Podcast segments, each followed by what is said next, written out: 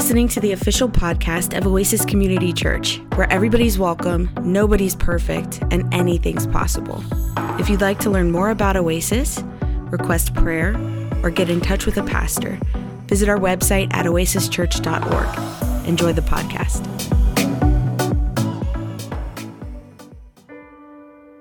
Jesus once asked his disciples, Who do you say that I am?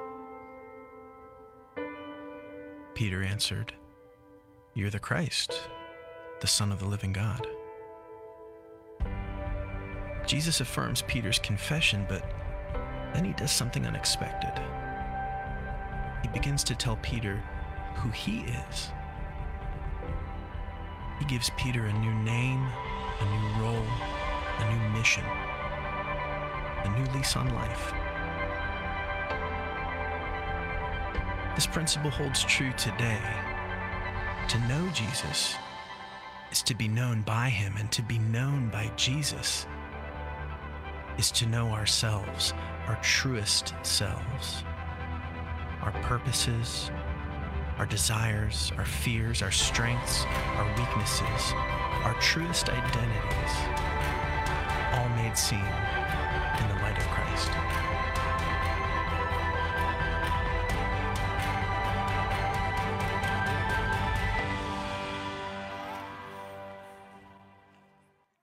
Well, good morning again, everyone. Today, in the traditional church calendar, is the feast of the baptism of the Lord. So it's the day that we kind of celebrate Jesus' baptism. Now, the fact that Jesus got baptized wasn't always kind of uh, good news for certain Christians. They kind of struggled with the idea that Jesus was baptized because you know that John was baptizing in the Jordan for repentance of sins. Well, why was Jesus getting baptized then? And so the Gospels kind of do different things with that story, and early Christians did a variety of different things. One of my favorite is actually in a book called The Gospel According to the Hebrews. And in it, the, the siblings of Jesus come to him and say, John is baptizing in the Jordan for forgiveness of sins. Let's go and be baptized. And Jesus said, Why do I need to go? I like that one, right? So that, that didn't make the canon. It didn't make the, you know, the A list. Um, but, but I still like it. You can, you can see that they're struggling with it. And you can certainly see why they might have struggled with it, right? So our passage today comes out of the Gospel of Matthew.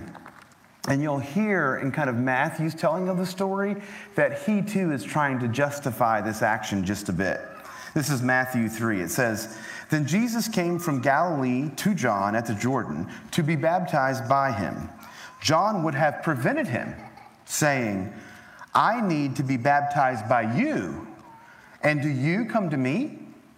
But Jesus answered him, Let it be so now, for it is proper for us in this way to fulfill all righteousness. Then he consented. And when Jesus had been baptized, just as he came up from the water, suddenly the heavens were opened to him, and he saw the Spirit of God descending like a dove and alighting on him. And a voice from heaven said, This is my Son, the beloved, with whom I am well pleased. So you can see here in Matthew's account, he's not just coming, or when he does come, John kind of protests, like, oh, wait a minute. Like, we've got this out of order. Maybe you should baptize me instead of me baptizing you.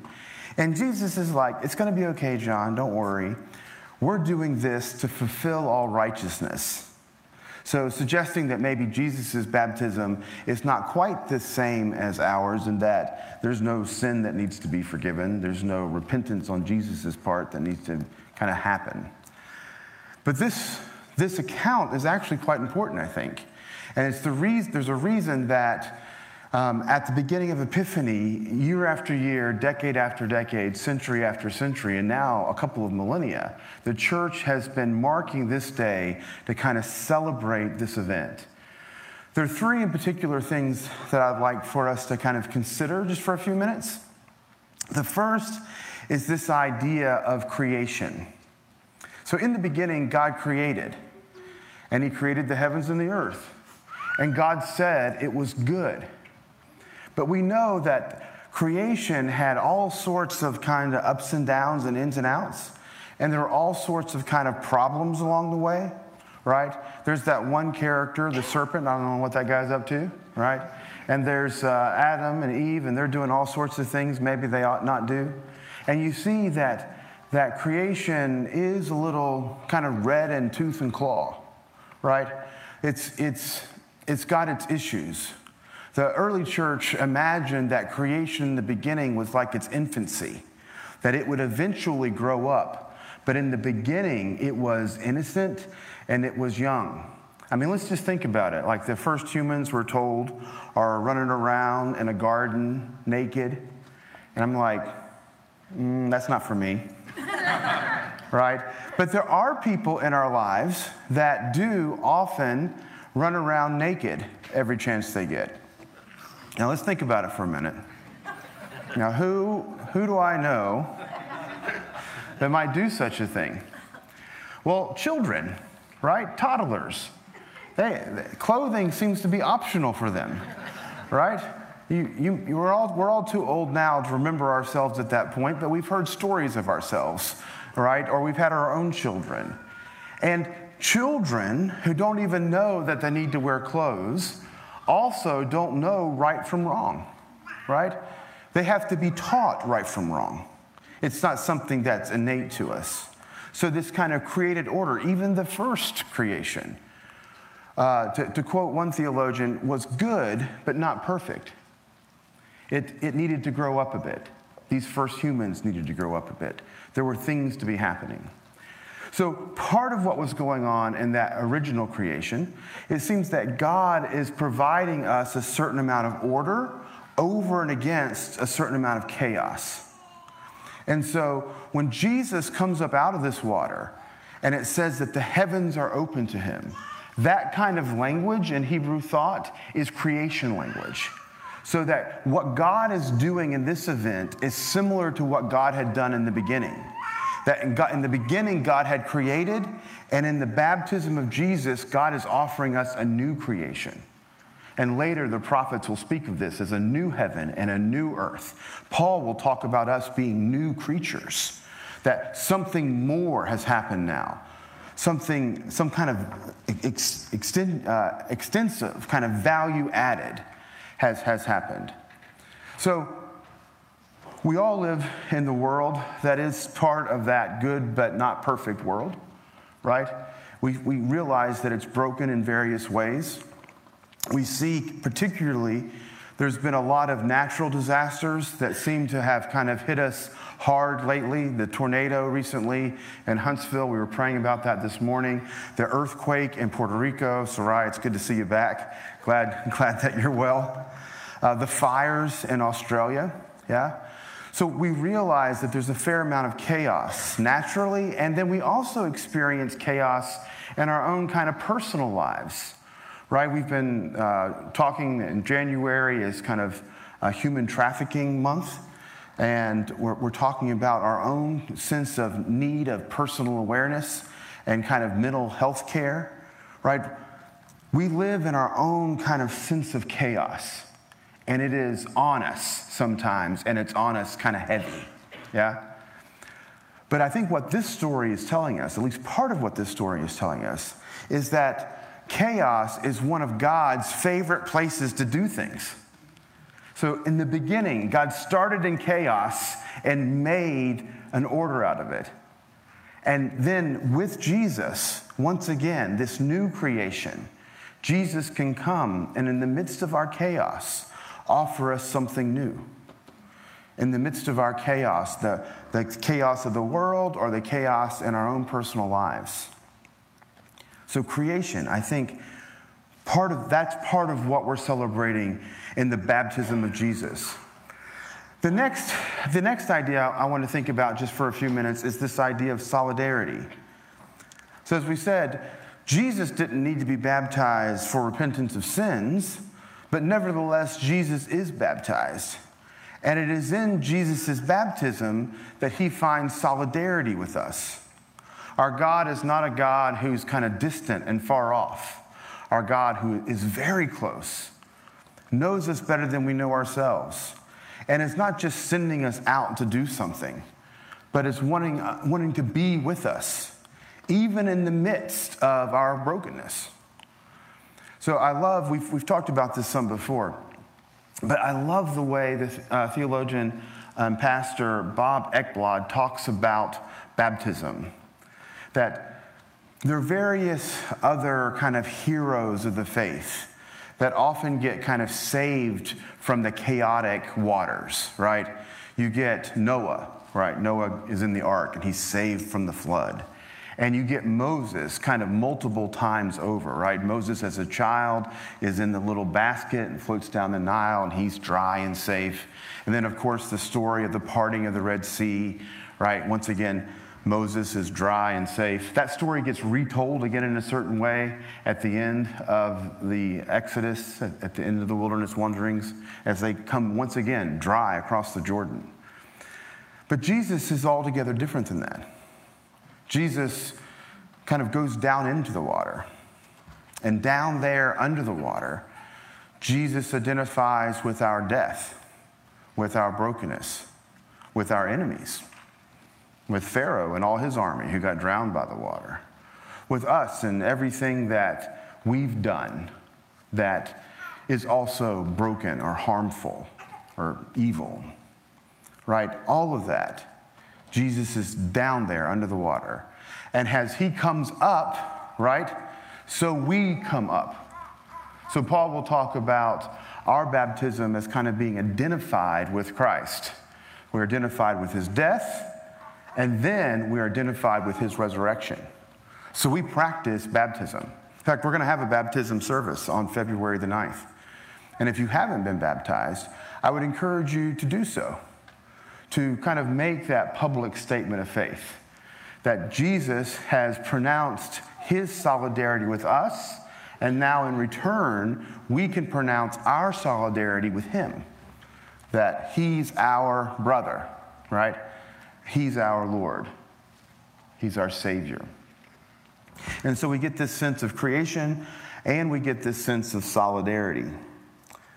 The third point I want us to think about just for a bit is is this idea of identity, like who we are. So sometimes we'll speak of Jesus as Jesus Christ. Yeah? Although sometimes scripture will talk about Jesus as Christ Jesus. So it sounds a bit like maybe that's two names. You know, sometimes it's your first name first, and other times it's your last name first. You ever fill out those forms like your last name first? And so, like, Jesus' name is Jesus Christ, unless we put his last name first, and then he's Christ Jesus. but of course, that's, that's not what's happening at all. Christ is a title, Jesus is his name. Like, we all have names. Today, we're wearing name tags. Uh, we're actually going to do the name tag wearing kind of throughout Epiphany. Because not only do we want the manifestation of who God is, but in that manifestation of who God is, is the light that we walk in, that we see who we are. And hopefully, we can have an epiphany, a, a revelation of who we really are. Because who we really are is, is not our mistakes. Who we really are is not our accomplishments. Who we really are is who we are in Christ. It's we are God's child. We are the children of God and therefore co heirs with Christ of the kingdom. And that identity, I think, is, is quite important. And that's what we find here is that we are identified with Christ in baptism. And in his baptism, Christ is identified with the rest of humanity. And he gets a title that comes here, right? A voice comes from heaven that says, This is my son. So, son is not a name, but it is a title, and we all have that too, right? We have our names that we go by. I'm Robbie, right? And I'm Red, and I met some of the rest of you that are wearing red name tags. But then I'm, I'm also other things. I'm pastor, I'm dad, I'm honey. I mean, sometimes. I'm brother. I'm uh, Dr. Waddell from at the college. Yeah? And so we have not just like proper names, but we also have titles, but those titles aren't necessarily always super formal. They often are just expressions of endearment, right? Expressions of love. Like I called my mom mom, not Sue, but it wasn't informal so much as it was just loving. It was caring. And that's, that's this identity that we find in Christ. And in particular, something else is happening here, right? The, the heavens are opened up to him, and he sees uh, the Spirit like a dove descending on him. This kind of descent of the Spirit is this idea of anointing, like that the Spirit is coming on him. Well, to be anointed is like the word Christ means anointed one. It, it's the one who's chosen, the one who's chosen to be the king, the one who's chosen to be the deliverer. And so it's at Jesus' baptism, I believe, that he is kind of becoming the Christ, or at the very least, he's being announced as the Christ. So he was born Jesus, he was born Son of God, but the anointing, the, the, the, coming on of the Spirit, seems to be happening here in a special way for him to play out his role.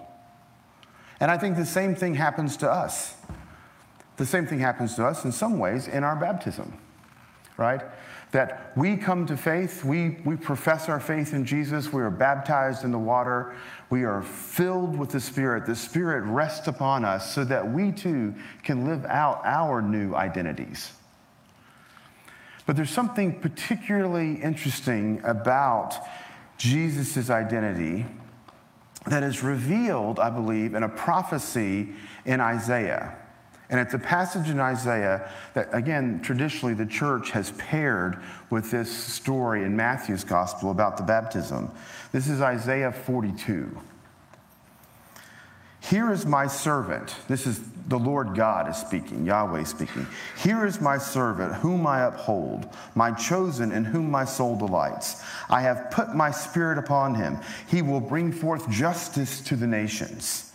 He will not cry or lift up his voice or make it heard in the street. A bruised reed he will not break, a dimly burning wick he will not quench. He will faithfully bring forth justice. He will not grow faint or be crushed until he has established justice in the earth and the coastlands wait for his teaching. Thus says God, the Lord, who created the heavens and stretched them out, who spread out the earth and what comes from it, who gives breath to the people upon it and spirit to those who walk in it. I am the Lord. I have called you in righteousness. I have taken you by the hand and kept you. I have given you, he's speaking here, I think, to the promised one, to the, the Messiah. I have given you as a covenant to the people, a light to the nations, to open the eyes that are blind, to bring out the prisoners from the dungeon, from the prison those who sit in darkness. I am the Lord. That is my name. My glory I give to no other, nor my praise to idols. See, the former things have come to pass, and new things I now declare. Before they spring forth, I will tell you of them. So, what will this king be like? What will this Christ be like? He'll be one who brings justice, but he'll bring it in such a way that the bruised reed he won't crush, that the smoldering wick he won't put out. And it'll go to all nations, which is good for us because you realize it was not originally written to Americans. right? So if it was originally written, this part of Isaiah, probably to the southern kingdom of Judah, right? We should be, of all people, most glad that it's inclusive of others because we are part of those that it gets included in. Yeah? And so that's the identity of the Christ. He's the one who doesn't crush the bruised reed. He's the one that doesn't uh, quench the smoldering wick. He's the one who brings justice, righteousness. He makes broken things whole. And I love how that passage ends where it says, Yeah, the things in the past have come to pass. The past is the past. But God is bringing something new. So I'm not sure what your recent past has been, but I know that our God has promised to bring something new. And that is where we place our hope. That's where we place our trust. That's where we lean into. That's what we celebrate when we come to the table in various ways, right? Because the table is both a remembrance of what the Lord has done, and it's also kind of a foretaste. It's looking forward to what the Lord will do. Did any of you grow up in those churches that had the communion table and then etched into the front of it, it said, Do this in remembrance of me? Yeah, that was mine. That was our table too, right? So, do this in remembrance of me. That's when we're kind of looking back at what the Lord has done.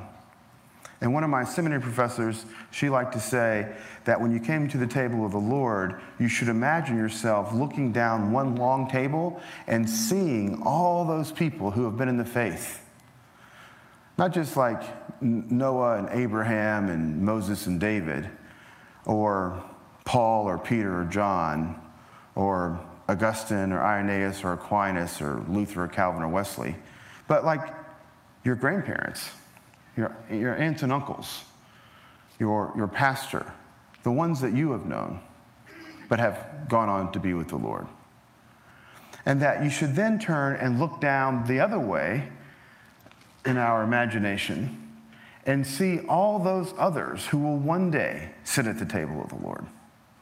Our children, our children's children, our children's children's children. Because this is the table. Those who come are in Christ.